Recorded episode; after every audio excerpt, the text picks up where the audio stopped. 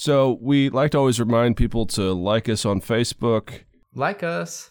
like us, and review us on iTunes because when you do that, you get to send in questions. And we actually have one question that came in from a listener, and it involves D and D. D and D. D and D. Did you ever play D and D? Uh, funny story about that. My brother and I wanted to play. Uh, we lived in the country, kind of in a rural setting. So we ordered it, we got it, and opened up the instructions, and it said, You need three people to play. And we were both like, Aw. so I tried to do. Mom, Dad, I need a brother. I need a brother. Exactly. Find us a friend. And there were some girls that lived like a few houses down, maybe a quarter of a mile away.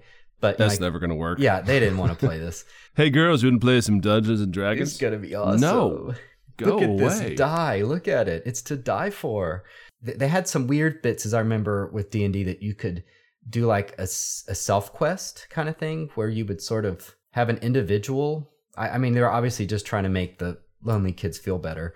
And Yeah. uh, I vaguely tried it or designing my own thing, and then I kind of got bored because I I think a lot of D and D is the community, and you know you're having a bunch of people over and you're having fun and and I was missing on all that. Now, if I had that original game still, it'd probably be worth some money because that was probably back in the mid '80s. I have no, I'm sure it got thrown away, but You'd probably have to leave it unopened though, which Probably. it sounds like you and your brothers kind of did. we opened it, but it's unused. Yeah, it's unused. Yeah, I never played. I didn't have friends that were into it, and I, I don't know. How, so you said you ordered it and it came in the mail. Where did you order it from? Well, you know, I say that I don't vaguely, I don't remember unless it was the back of a comic book. I, I say we ordered it because I Oh. don't remember going to a store. But maybe it was at the comic book store that we bought it or something. That I would don't make a lot of sense. That makes yeah. more sense. But it seems like they had ads for that in the comic books as well, where you would send in the form with the check and they would mail it back to you. The old Amazon. The old old Yeah, days. order these. So yeah, so you did never play. I never did. I didn't know much about it. It wasn't that I heard about it, you know, thought about it, and just thought it didn't sound good. It was more that it just wasn't part of my world. Looking back, it would have been perfect. I, I also grew up in a world where this was also the 1980s, where parents were and churches were a lot, at least of a certain stripe, were a lot more fearful of certain influences. Mm-hmm. So I remember my parents didn't really want me to have He Man because they didn't like the the, the gray skull um, Right. guy. They thought he looked pretty pretty awful.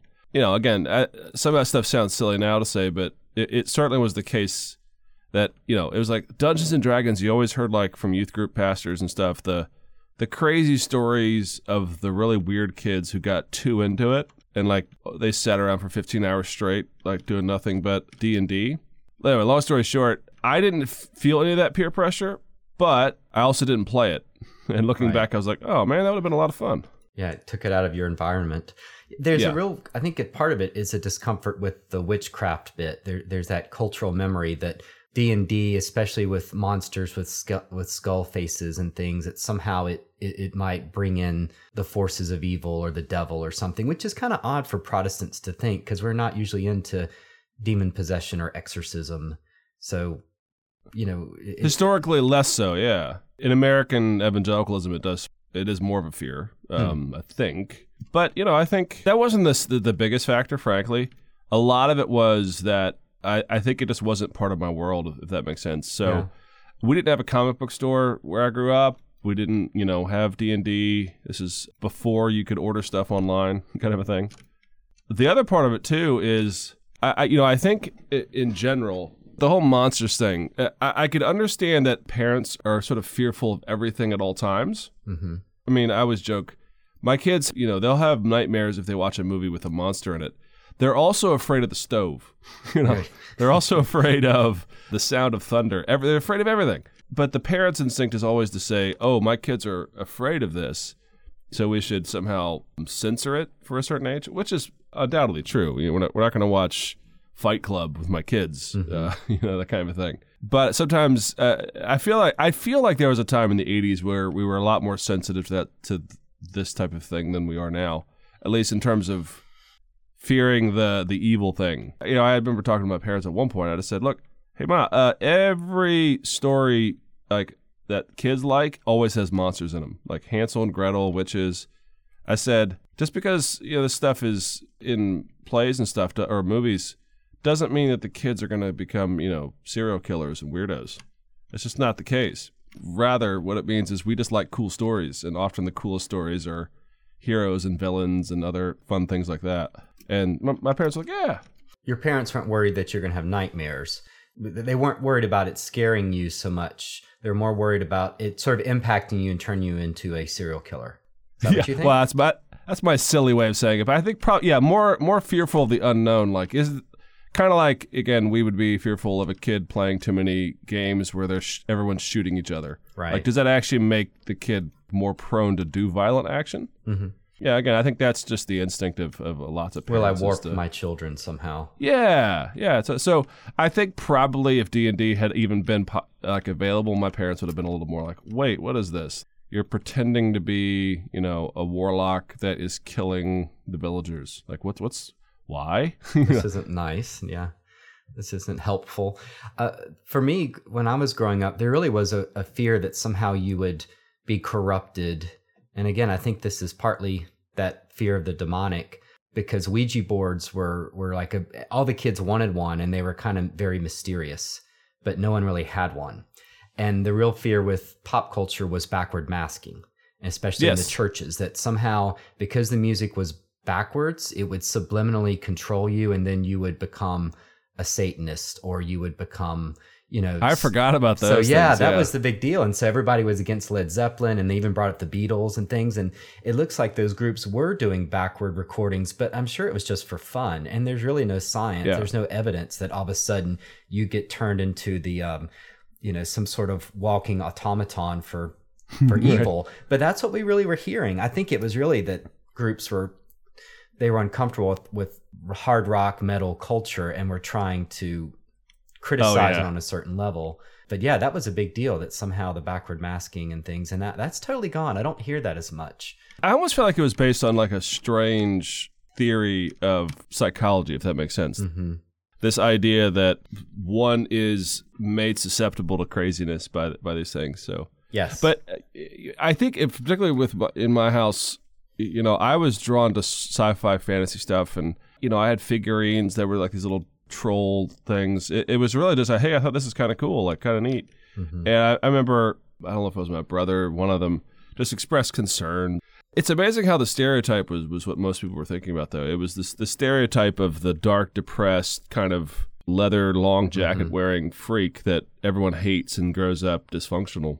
Mm-hmm. I just thought they were cool stories. I thought just like anybody, I, I still like these stories now. I think they're just compelling and interesting. We've said how, in a weird way, it's been the triumph of the nerds that Tolkien, Star Wars, these things were outsider Yeah. stuff. I mean, people that read Tolkien when I was young were kind of freakish, considered. That's very true. Into weird That's very stuff, true. and now everybody likes those things. Everybody loves Star Wars. Everybody likes Stranger Things. So, and of course, in Christian culture, we had Tolkien and Lewis. So Christians were like, well, you're really not supposed to read fantasy stories except for these. Well, even those, I because I have videos on Tolkien and Lewis on YouTube. Uh huh.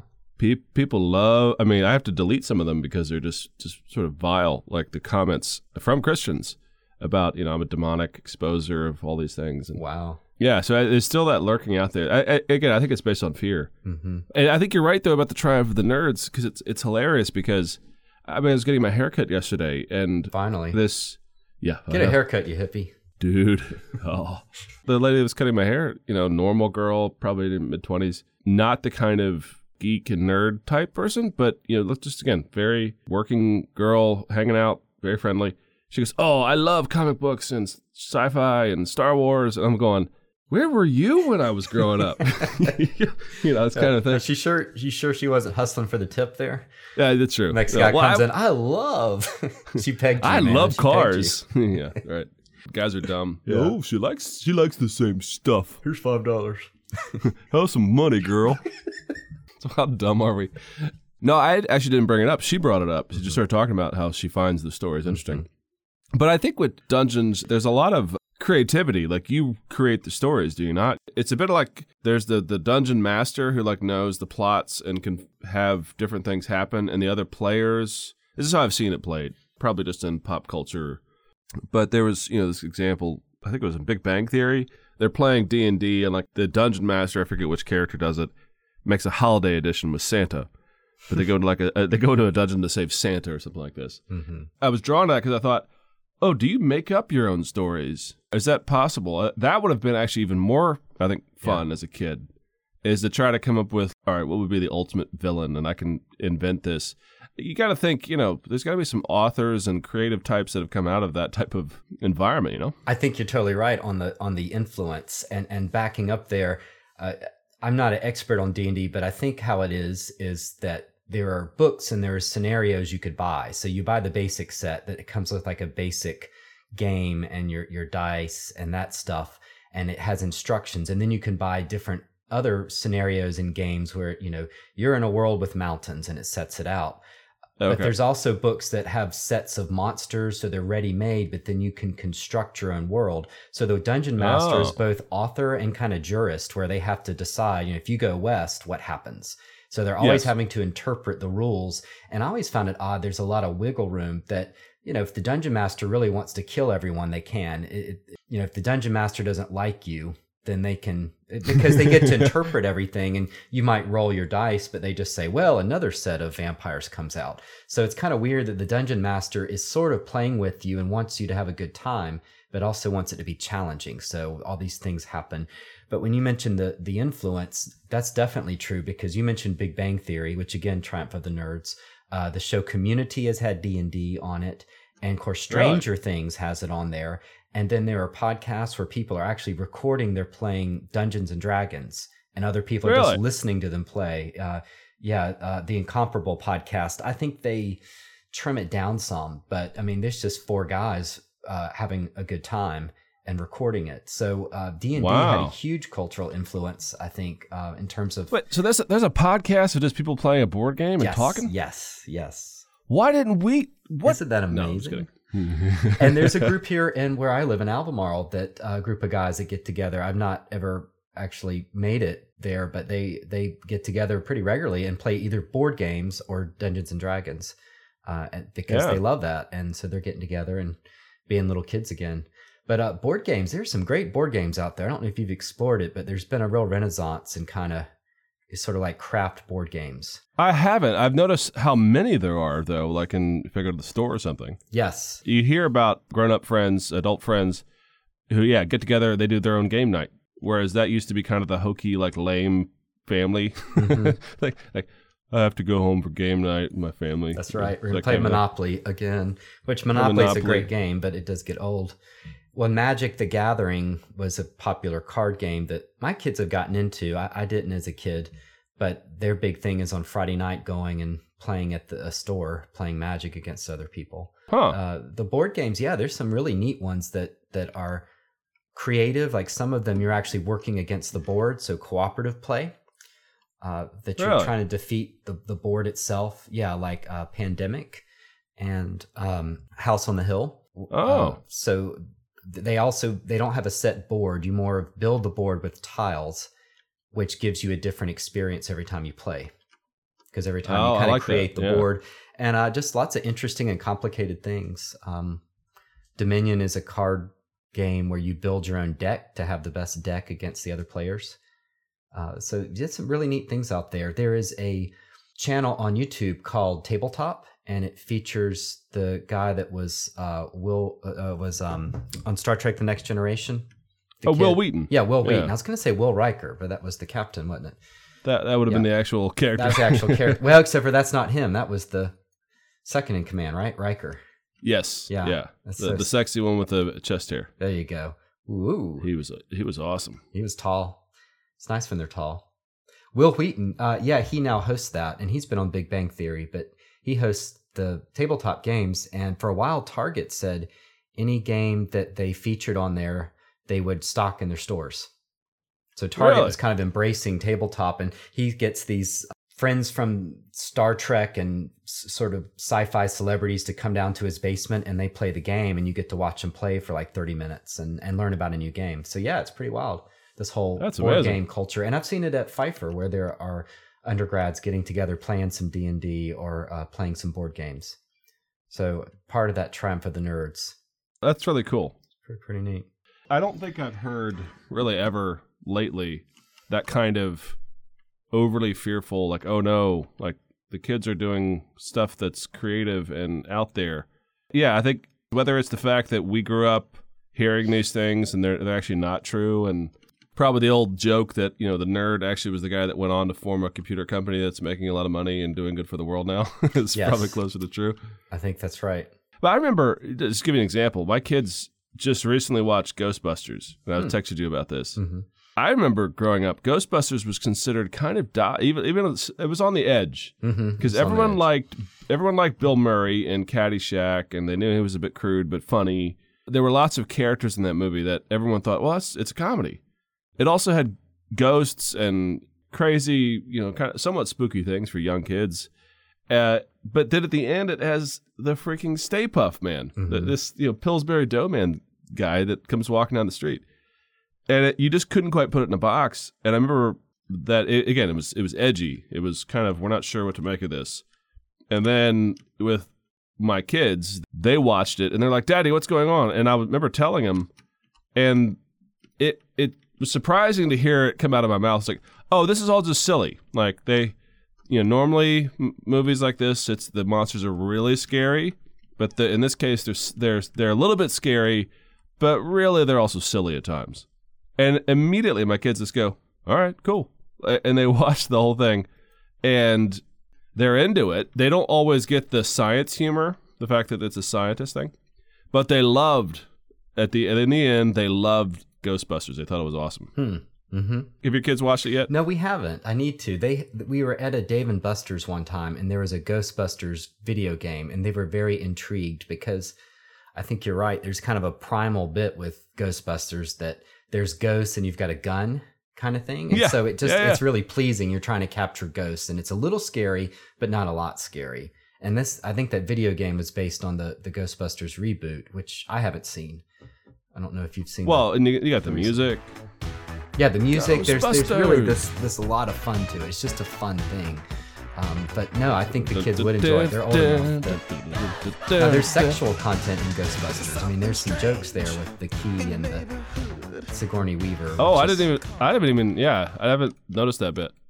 Is that I am I wrong? Or maybe that. that's the secret. Maybe that's No, you're probably too. you're right. I just must have walked out of it. because they they have to they have to get together in order to bring about the end of the world.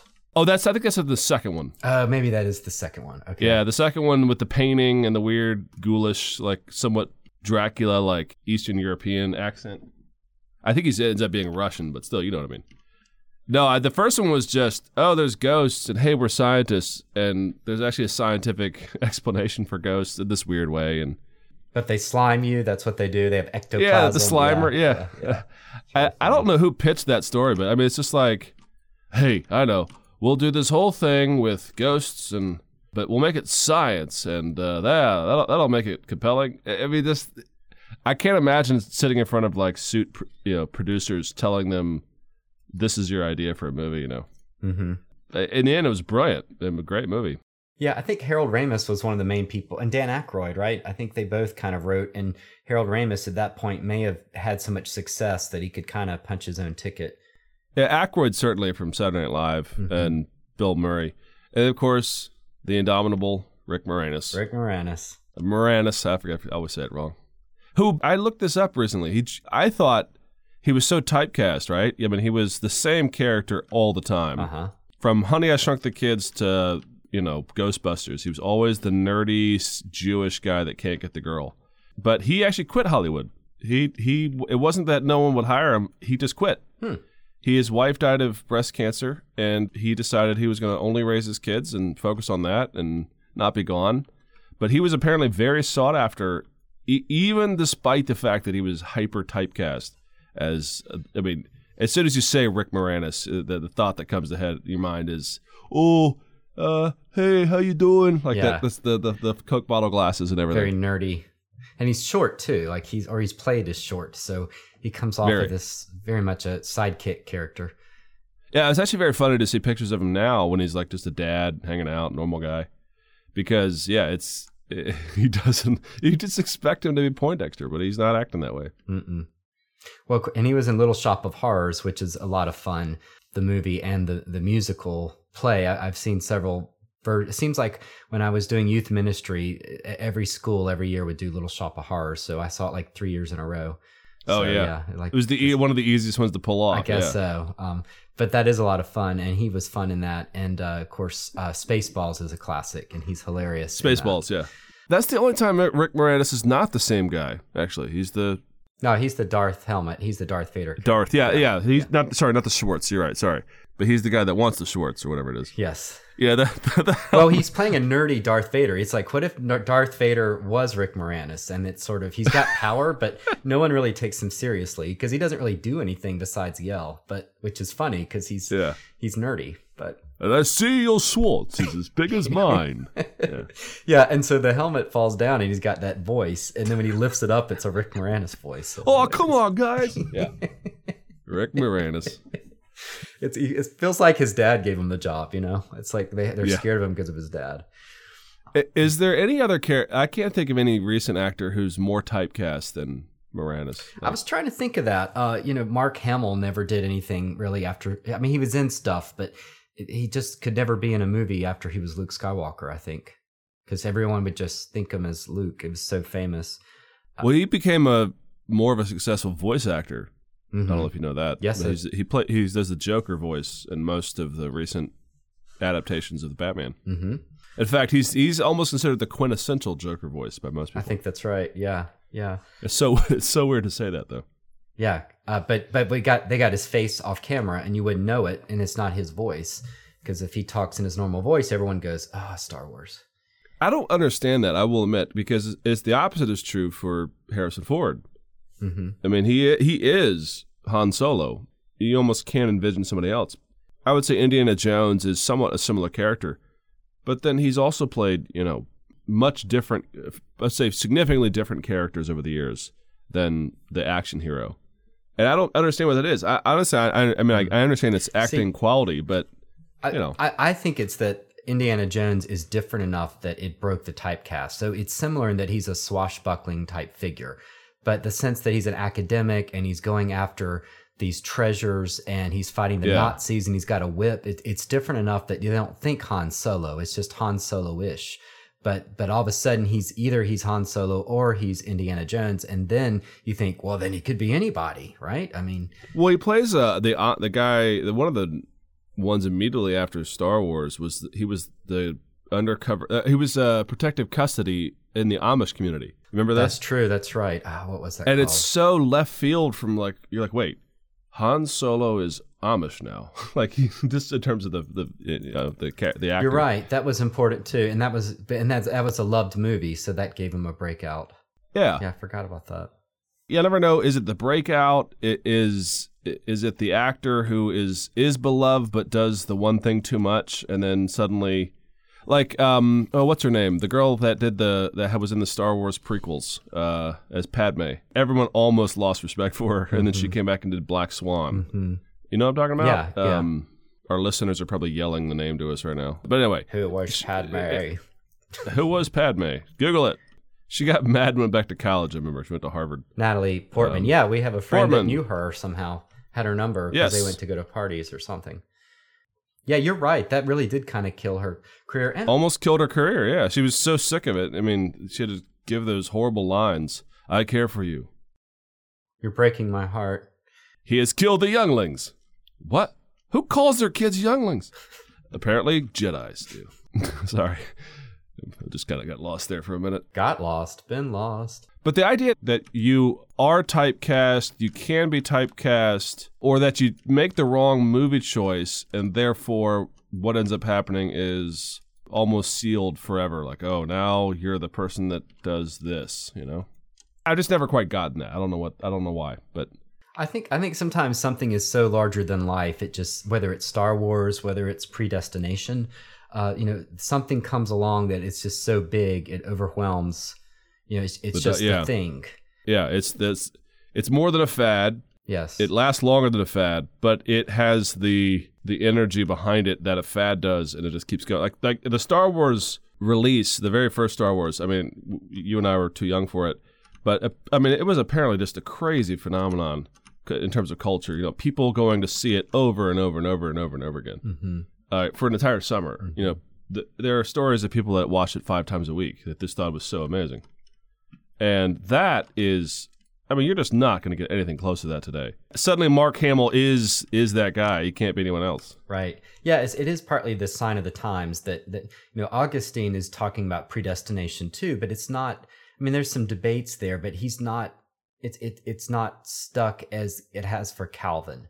That there are uh, there are certain times and the ways it's it's expressed and you know star wars had the marketing and the toys so part of it is all the toys and all the, the, the this birth of modern mass marketing that we have today which is it's on the cereal box it's in the movies it's in the games and now they've got ios games so everything's tied in star wars and i think jaws are really some of the first ones to do that and that's partly what propels star wars into such success is is that you know you like it and then you buy the action figure and then you're like well i want to go see it again and uh, yeah now we're cynical to it like it's like oh that guy just happens to be holding a coke can at the right angle so i see that it's coke that's like, right you yeah. don't even think about we're it. more aware of it yeah definitely uh, so part of it is is the context in which these things happen.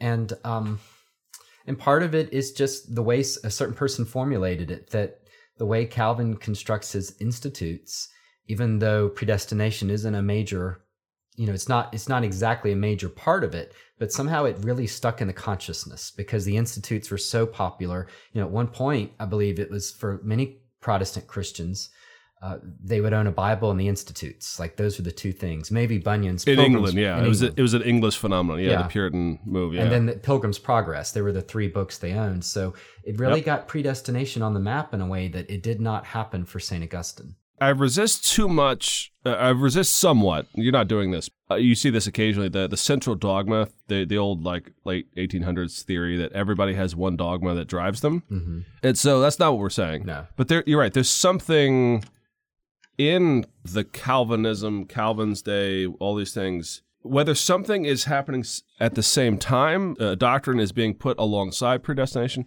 There's something that, yeah, it brings it up to the fore. So I, I point out to people quite often, Luther actually has uh, almost as unambiguous a doctrine of predestination as Calvin does. Hmm. I mean, just go read Bondage of the Will. I mean, it's right there in the title, Bondage of the Will. I mean, he wrote that when Calvin was just studying in grammar school. So it's not technically that Calvin is the only man to ever talk about predestination, which is how it sometimes at the popular level could sound. yes However, however, there is something about the fact that reform folks from within a generation or two of Calvin's day, people who are reading his institutes and things, are more inclined to want to debate and talk about that doctrine than just about any other one in connection to it. Whereas the Lutherans are not the people who are ultra predestinarian, if that makes sense. No, or like the Augustinian monks are not Yeah, going around yeah. going predestination. You know, they, they don't. It's not a major factor. I don't think. In Reformation research, we talk about something called intensified Augustinianism, which is a way of talking about Luther's early days and Calvin eventually is that it's it is Augustinian, but there's something that's intensified. It's it's vague enough that you don't have to say what is intensified, but Metal to the pedal. that's how we roll as historians. We give you a word, but don't quite define it. No, but uh, there's something to that. Know, it does actually raise a point. Speaking of, of typecast, Segue bell. Ding ding ding. Who do you think are the most stereotyped theologians in history? You mentioned Calvin. Yeah, I think Cal- Calvin's I mean, one of them. If you mention Calvin, it's only well, you mean predestination stuff, right? Right. It doesn't matter if Calvin said he could have written five thousand pages on every other doctrine. Whenever you say, well, "What do you think about Calvin?" All the, that's just shibboleth. It just means, "What do you think about the doctrine of predestination?" Exactly. Shibboleth. Yeah, that that's a great way to put it. The stereotyping is, yeah, did you like Ghostbusters? If you did, you must like Rick Moranis kind of thing. Or Rick Moranis is Ghostbusters. Yeah, it, it does become like a, a a kind of litmus test. So yeah, and, and Methodists are really bad about that. They they love to hate on Calvin and they love to hate on the Baptists. And that tells you a lot that Hmm. that traditions and groups are sometimes defined by what we're not. You know, that great Yeah, message true. of of um, Unbreakable, the M Night Shyamalan movie, where the, the villain's actually looking for the hero because without the hero, the villain doesn't have an identity, and and that's Yeah. you know Methodists they have a straw man in Calvinism and in a certain idea of what Baptists are like, and they're like, well, we're not those things. What's the beef with Baptists? I think it's that it's stressing a conversionism constantly and that the worship is is very kind of it's a free for all in proof texting. You know that that you know Oh. the, the stereotype that the Baptist pastor, Not the quadrilateral kind of. yeah, even the Methodists aren't exactly always high liturgy. I mean, there's some of it, but um, plenty of Methodists are are much more kind of freewheeling with worship. But there's a sense of well, you know, we don't want to stress an altar call and proof texting. That's not us. Uh, I saw that in England with the Methodist Church there, although there they were defined by not being Anglican. So it was always the Yes, worry of you know, whatever we are, we're not like the Anglicans, and I'm We're not like them. and I'm thinking, Right. who cares, right? Or Protestants say, well, we're not, we're not Cal. That's too Catholic. We don't want to do any candles. That's too Catholic. Kind of. Yeah, history of religion folk historians in particular talk about whenever an institution or a church, let's stick to church, whatever a church is not officially sanctioned as part of the culture. Mhm. So, uh, obviously, in the American sense, none of the churches are state run or operated. And in England, at least historically, it's it's it's overwhelmingly Anglican, of course. In large parts of Germany, it'll be Lutheran and whatnot. Well, when you you are the minority or you're not state funded, you often this is something sociological about it. You often over accentuate what makes you different from someone that is at least anecdotally similar on the uh, sort of external side. Mhm. So if you look at Baptists, actually makes some sense to me. I, I can't put my finger on why or where, but the two fastest growing groups from the Revolutionary War until 1900 were Baptists and Methodists. Mhm. And they are both conversionistic. They are both, at least, again, analogously supportive of measures for sanctification, Mhm. whereas the old Puritan model was not, or much less so. So you could almost see like a layperson going, well, y'all see them the same. You know, this kind of like Right. they don't understand. And they're going, no, we are not like them. You know, this thing. Back in England, though, the Baptist world is not that prevalent, whereas the Anglican world is. So that becomes their absolutely not. We are not like them. Don't ever say that again. But you grew out of them, and in terms of Methodists, like you were, You were them. one. You were Yeah. one. Uh, but you were asking which ones get stereotyped. I think a big one is Saint Augustine. That True. that especially when I was coming through in kind of the 90s, he was most well known for his weird teachings about sex. That sort of this idea that really Christians should all be celibate. Which he, does, he doesn't quite say, but everyone thinks he says Everyone that. Thinks right, he yeah. says it. So that's part of the stereotype that sometimes stereotypes are just not true. But but there's this kind of this idea that, well, Augustine didn't like sex and he had hangups. And part of this is like a Freudian critique as well. If you don't have a healthy attitude on sex, then something's wrong with you. And he had that idea that we should let the pagans have children and then we would convert them. So somewhere he has. Yeah, yeah, I don't think he ever said that. I was- that's yeah, that's one of those things where you're like, um, hmm. Not sure about that, but He, but people he is he has been out of shape by it, but He also says that it's okay to be married and that sex was originally a created good, but it's been corrupted by lust. So he's it's he's not Yeah. totally against it like it's portrayed. I tend to find that it's his it's it's an overused analogy of his because he loves to go to the idea of the twisted good thing rather than as we were actually talking about at the beginning of the podcast. There is no overt evil presence that he's scared of as the boogeyman. Yeah, that's right. We're coming on Halloween. Augustine would be like, "Y'all, we don't care. Like, there's not one day that's worse than others. Right. This is this is just a day. You know, Yeah. go get candy. Shut up." Which is my position as well. I like dressing up too. I wear robes. Yeah, I always tease. They're like, "Are, are you gonna let your kids do Halloween?" And I say, "Well, let me think. It involves dress up, going outside, playing with their friends, and eating candy. That's what they want to do every day of the week. Right. like the age of my kids, at least, you know, seven and younger. Yeah, this idea that you know there, there's some boogeyman's bad day that you know is the worst is absolutely you know not anything that Augustine would go for. So he likes to find these analogies, and one of them is absolutely this idea that sex is supposed to be the good thing, the marriage not based on lust, but we do all kinds of evil things to, to folks, rape and incest. He just starts listing all the worst possible things that could happen. And he's like, this is a great example he, in his in his own mind of like how bad sin is. But he keeps going to that well just probably a little too often for the modern person. They find it a bit of a fixation more than anything, if that makes sense. They do. So And the, and again the Freud bit and and this I think a way of thinking that was more popular in the 80s and 90s which is well if you get one thing wrong we'll just dismiss you completely. It's Yes. almost maybe the politically correct thing going on in in the time period that that you you dismiss someone completely for something they've done, and that's really not fair because you look at everything Augustine said about the state and politics and the sacraments. I mean, there is no Christianity or Christian theology without Augustine. So you can't just Yeah. kick him out because he may have had a different attitude towards sex than than some people do in the 20th century. Well, and there was a famous article that came out. Uh, it was in the Harvard Theological Review or whatever it was, that argued that this idea has been repeated incessantly, and it's it's actually been disproven quite a lot. But it's the idea that the West, thanks to Augustine, is a guilt culture. Like he, he just makes everyone feel guilty, Mm-hmm. and that other parts of the, this is based on the sex thing, but it's kind of a, a different riff. But you know, if you go to Asia, you know, oh, they don't have these these guilt feelings all the time. And uh, Simeon, actually, the, Simeon and Bonnie, they were talking. They were like, "Yeah, that's so weird because, like, in her experience of Asian culture, like they have all kinds of guilt. It's not this carefree, guiltless. It, it was a guy that was speaking out of turn about his knowledge of Asian culture, Mm-hmm. and really all he wanted to say is, "I hate Augustine's idea of guilt, uh, Right. that kind of stuff."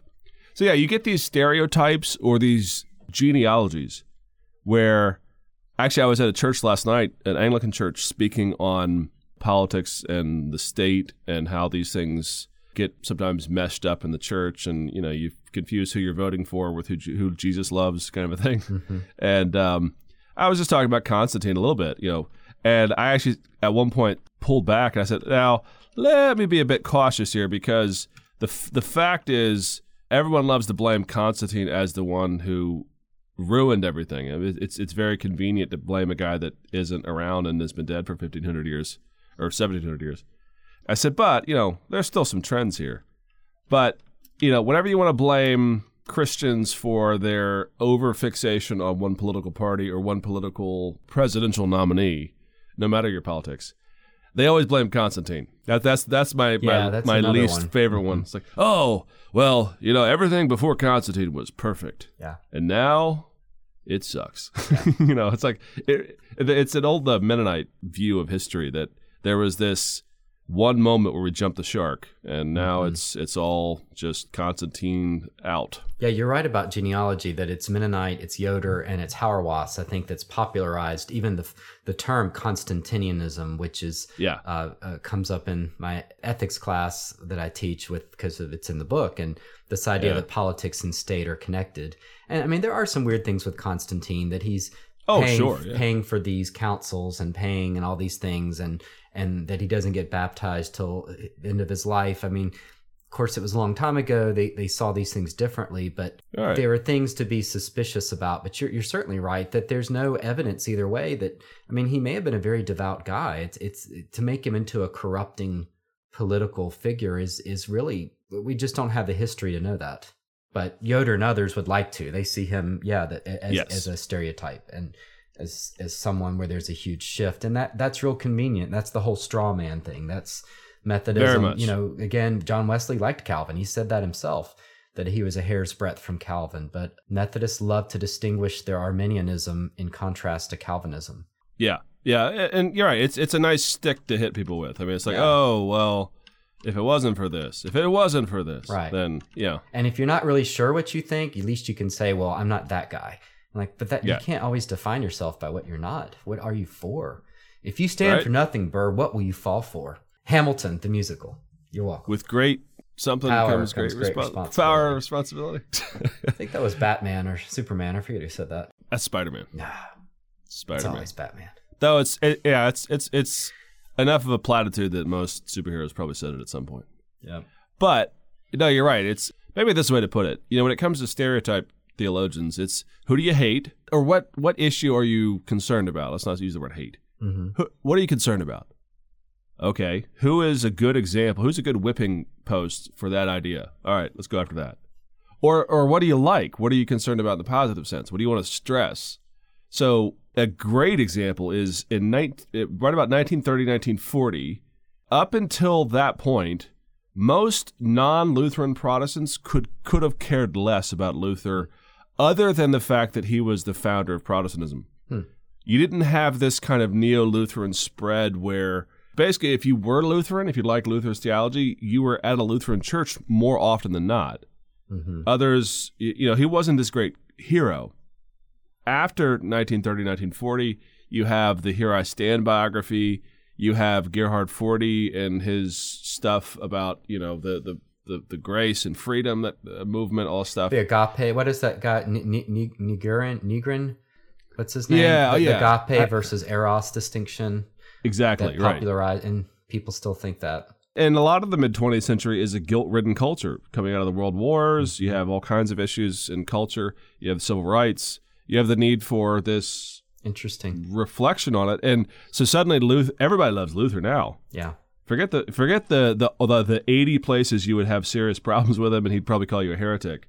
Uh, it's um, I love that guy, man. yeah, he's rough. He was he was ego rough on his enemies. Yeah. But despite those things, and, and to be more serious, despite his anti-Semitism, the real awful comments that he makes that you just have to own, he's still everyone's like, oh, Lutheran grace, Luther grace, Luther. In fact, that's what Paul was doing. Paul was really Luther. Just Paul was a Lutheran before anybody else. yeah, that's right. Yeah, that's and and it's read through that lens. And obviously, it's a little overplayed at times. It's a little too much. But that being said, he yeah, it's that stereotype. Mm-hmm. And conversely, no matter how much Calvin said that a lot of people, including Wesley, as he admits, would agree with, and despite probably a more humane and humanizing portrait of the man, he's always going to be the kind of cold, nerdy, predestinarian putz that you know burn Servetus. Like the, the the stereotype for Rick Moranis for Calvin, there it's not going away. It- these things stay. You don't get rid of them. That kind of thing. yeah. It, I mean, occasionally someone gets a second act, but it's pretty rare. Um, Yeah. yeah. Look at Sylvester Stallone, still starring in Rocky movies. It's kind of like what? I did watch The Expendables recently on a trip to Boston. How was that? It was one. I loved it because it, it's. I I love the idea that they've taken a concept like this and they've just made it. They're like, you know what? We're not going to even pretend that this is really happening and it's awesome. We're just going to pretend like it's just a bunch of old, somewhat washed up superheroes doing like the worst possible acting. Like they're just going to blow stuff up. They're cashing a check with CGI. Yes, exactly. And in that sense, it's actually kind of refreshing. Yeah. It was still a pretty bad movie, though. It wasn't very good. Huh. It was uh, about halfway. I just start. I started fast forwarding the action scenes after a while. It's like, okay, I know that guy's gonna get his comeuppance and probably get blown up. Uh, so I don't care about that right now. I've got I've got a colleague at uh, that teaches in English at at, at Pfeiffer uh, who identifies as Buddhist, and you know he's he's a really thoughtful guy. We've had all these great conversations and about literature and various stuff. But he loves action movies. It's really funny. Like he loves The Expendables. he loves Die Hard. Like any anytime an action movie's coming out, especially one that's kind of mindless, I'm always like, "So you've seen it yet?" And he's like, "Oh yeah, it was really good." and I just find I, it I'm really telling funny. you, this is a big thing. I had a friend write me just just today. Actually, he on, wrote me on Facebook. He's like, so. He goes, sometimes I get really kind of bored with my subject and I feel like I don't want to read anything anymore and I'm kind of over it. He goes, did that ever happen? I'm like, yeah, it's fatigue. You're you're just tired of your subject and it's all of its weighty seriousness. And I said, my advice, go watch like some cheesy adolescent movie. like, you know. You'll feel yeah, was better. like, oh, yeah, you, you will. That's what I, I, I, for me, it was video games, like playing. We should have done D and D like in uh, Cambridge. That we would have. That would have been been, a lot fun. happier, at probably. the pub. Yeah, Yeah, just out there, just letting it all hang out. I'm an orc. Though let's be honest, I mean, World, World of Warcraft is basically D and D, like, but a video game. Yeah, that's so. true. It really is. That I hadn't thought of that, but that is kind of the technological version of it. And you don't need the game master because everybody gets to play. The computer is the That's game right. master. Did you play? Well, you, you were playing Warcraft, weren't you? That's right. Because yeah, you you sold your your yeah. Uh, No, I didn't sell it. That's illegal. Uh, I was. My bad. I was a highly ranked uh, player, yes, for a while. But in my defense, I was not the guy who played at the expense of other things. I mean, I've played a lot, right. but I always remind my you know people go, "You played?" It's like, well, look, you just read a whole lot for your for like your thesis, or you did some writing, you did work. You go home, you don't have a TV. What are you going to do if your hobby was reading? You're not doing that when you get home. That's right. There was particular last year in Cambridge. My wife, she had her first child, and I thought, okay, yeah, well, you know, I'm going to give up these childish things Yeah. not going to play video games. But then I realized, uh, you know, first trimester in particular, you are often very tired as a as a pregnant woman. Mm-hmm. So she'd go to bed at like eight, and I'm going, well, what am I going to do now? And we didn't have Like, we didn't have Netflix. no, uh, there. Yeah, that's the We thing. We had Channel One and Channel Two. way back in 2006 to 9, not that long ago, it's so funny to say this. Yeah, we did not have streaming and cloud based things. And if you had Netflix, you had the somewhat crappy British Netflix that may not have the shows you like. You remember that? Did you ever notice that? We uh, they had the DVD service. I think we had that maybe, but I don't remember the streaming at all. No, you're right. Sorry, DVD. Yeah, Yeah, I'm not talking about streaming. Yeah, streaming came out like 2010 or 11, somewhere in that range. Okay. I no, I remember like they had the DVD, but they might not have the DVD you want. Mm-hmm. Or you remember this? You, they would have the DVD you wanted, and it would show up, but it wouldn't play in your freaking computer because it was Oh, right. country The coded to the code, UK. yeah. Oh, We actually hacked our TV. It had a DVD player in it, and there's you could search for the hack codes and set the TV region to zero, and you could play anything. So that's, someone that's told me that that's trick. copy- that's copyright infringement. Whatever, because we owned American DVDs, and then yeah, like you're saying, we would get Yeah, that was the problem, ones, yeah. I- and you would be stuck. I bought a British computer, a laptop, when I was over there. It was a Dell. I mean, it it, it came from Ireland. It was still, but it was still a Dell back when Dell was still making lap- laptops that everyone bought. um, but yeah, it comes country coded for the UK. I'm like, wait, it, I yeah, I, I found a way to crack it, but it didn't quite work the way I wanted it to. Did it have the UK keyboard? Yes, and I hated that. That was always, you know, that's just so wrong. yeah, it was horrible. It's like what? Like this is worse than driving on the wrong side of the road. Yeah, yeah, there are things that are different there, such as driving on the wrong side of the road or light switches or plugs. Like I can accept all that, but the keyboard was just it was just so it was just weird. There's just no Yeah. getting around that. No getting no. You're like, come on. Where's my at sign? Yeah, that kind of stuff. they had some, Yeah. it was buried at the bottom somewhere, wasn't it? And you had Yeah. to look. I mean, you just felt like you were six again. Mommy, Yeah. what's that say? yeah in the end i mean it was yeah you, you always have to do something like uh, I, I always say you have to do something enjoyable during your like whenever you're going through a time of real stress thesis whatever like i, I find the the problem with uh, some american culture is we try to big boy our big boy or big girl ourselves up to to the point where well you know i just need to do this. Sometimes i'm like no just go watch a video go watch a movie like the expendables play a video game do something Yeah, that makes yeah. you feel like you're a child unwind like unhinge your, brain a there's a, bit. mental fatigue and and that's why people have gone for walks or gone to dinners or you know cs lewis is going to the pub and and Barth is uh, hanging out with friends and and students because there's all uh, you spend all this time reading and writing but after a while you just yeah you you need to switch off somehow okay what do you think would be on Barth's netflix list oh that's interesting i don't think it would be modern family or new girl i don't think he'd be a, i don't think he'd be a comedy guy Well, but you know, it's funny because he sees the gospel as kind of comic, but I think you're right. I don't know that he had a sense of humor, but he kind of, in theory, it's all about Mozart and this triumph of goodness. But and very few germans have a sense of humor anyway Yeah. i mean you know there's more of a cold chuckle uh, while they plot your downfall what if you sorry people in germany i'm kidding they're not like Canadians. oh we just lost two countries at once don't say anything about Norway. Do nothing about Denmark. we love you. But what would he watch? I don't know. He probably. Do you think he'd be into movies or shows? I think probably shows because he'd be working too much on the dogmatics. He'd be too busy to give more more than thirty minutes at a time. Yeah, I see him going to Shakespeare. I see him sort of supporting the theater or something, and maybe PBS. I don't know. I don't see him. You know, Luther would have loved Netflix, right? Oh yeah, Luther would have been like watching the Flintstones or something. He's an everyman. Now Wesley, I, you know, Wesley probably be off the grid. To be honest, he'd just be like, "What? I'm not paying for How this." how dare how dare you not redeem the time by. He would he would probably count the amount of money one would spend on Netflix in a year and ask to uh, instead give that to a better cause. Yeah, yeah, and in a good way. Yeah, I mean, he had a you point, need, but, you need you know. those people. You need those people. but you know, yeah, it, he would sort of like, "My chamber pot is fine. We don't need flushing toilets." yeah, we kind of do actually. Ew. Oh, Oh, anyway, Wesley, it stinks in here. stinks of righteousness. oh no, it just stinks actually. no, it just kind of stinks. No. How old are you?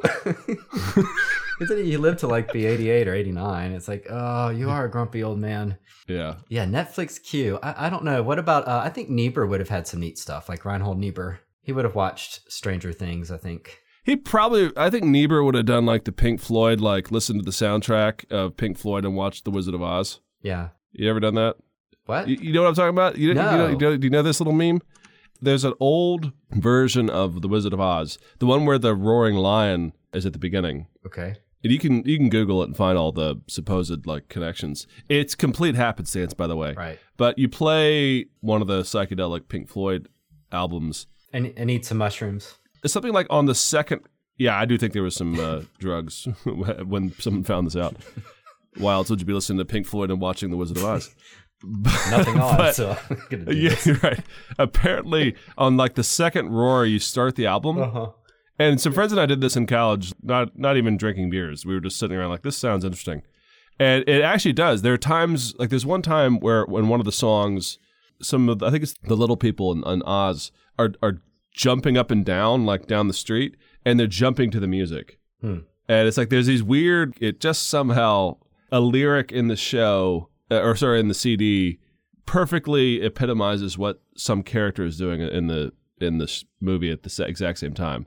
And there's like 50 of them. Hmm. And so the of course there's this like whoa stoner thing that goes on with it, but it's just kind of fun. To, yeah, Huh. that that's Niebuhr. Niebuhr's like whoa Yeah. He would- the whole time. we go for. Uh, Balthasar would probably he would write have like fifty pages why say comedies don't really work and sitcoms are a failure for you know these sort of structural reasons. And then on page fifty one he would list all the comedies he likes and he would probably like Modern Family and all these things because Yeah, he's a messy theologian. So he would he, will say things and then all of a sudden he'll have a long list of exceptions. You're like, but wait a minute, doesn't that discount what you just said? And you're like, nah, it's fine, it's fine. Let's yeah. go. He'll have like a snobby critique, Yes. and then also yeah, be watching like American Pie one, two, and three. you know, It's like I have to admit those are pretty funny, but you know they shouldn't have been. I don't know. funny. S- Stifler is hilarious, so we're just gonna, just gonna go ahead and say that as as von Balthasar. Oh, that's too crazy. Augustine, what Augustine would he he would like Breaking Bad. He would like these things that kind of point to the human depravity. Breaking Bad, Better Call Saul, anything that points out the flawed, you know, descent of someone. Yeah. I think So what about Cal? I don't know that Calvin would. He probably wouldn't watch much. Do you think? Calvin would be probably the guy watching like something with subtitles. Foreign films. Yeah, he's a foreign film guy, and, and which actually does fit his persona. That was one of the reasons he was hated, is he was a bit of an outsider. uh-huh. It's true, I think, of most European countries. Maybe it's a human problem, but people don't like the snob. They don't like the guy who's a little bit smarter than them. We don't mind Luther belching and saying dumb things occasionally, like overstated things. That doesn't really offend us Mhm. because he's kind of an everyman. But when you act a little bit smarter than everybody else, or you know you are, Mhm. and you put on that, you put on again, not not put on a sort of pretense. Calvin wasn't that bad, but he was around kind of a bumpkin Swiss city when he actually first moved there. And so, and he's like a, a Paris educated Sorbonne guy that actually might have become a university lecturer at some point. He would have been the Bill Gates to, to Luther's Steve Jobs. Hmm. That's, just, that's Mhm. just, that would have been more Calvin. Hmm. Interesting. Yeah. We want to thank our great, great listeners and remind them to reach out to us with iTunes likes and reviews and uh, Facebook and Twitter and And do you agree with our theologian Netflix picks? Yes, yes. What would make your list? Yeah, that, that might be a fun meme. Uh, what would be the hashtag for that? Sick of the dogmatics churning on some modern family, lol, Barth. Good night, Denmark. We, we love you.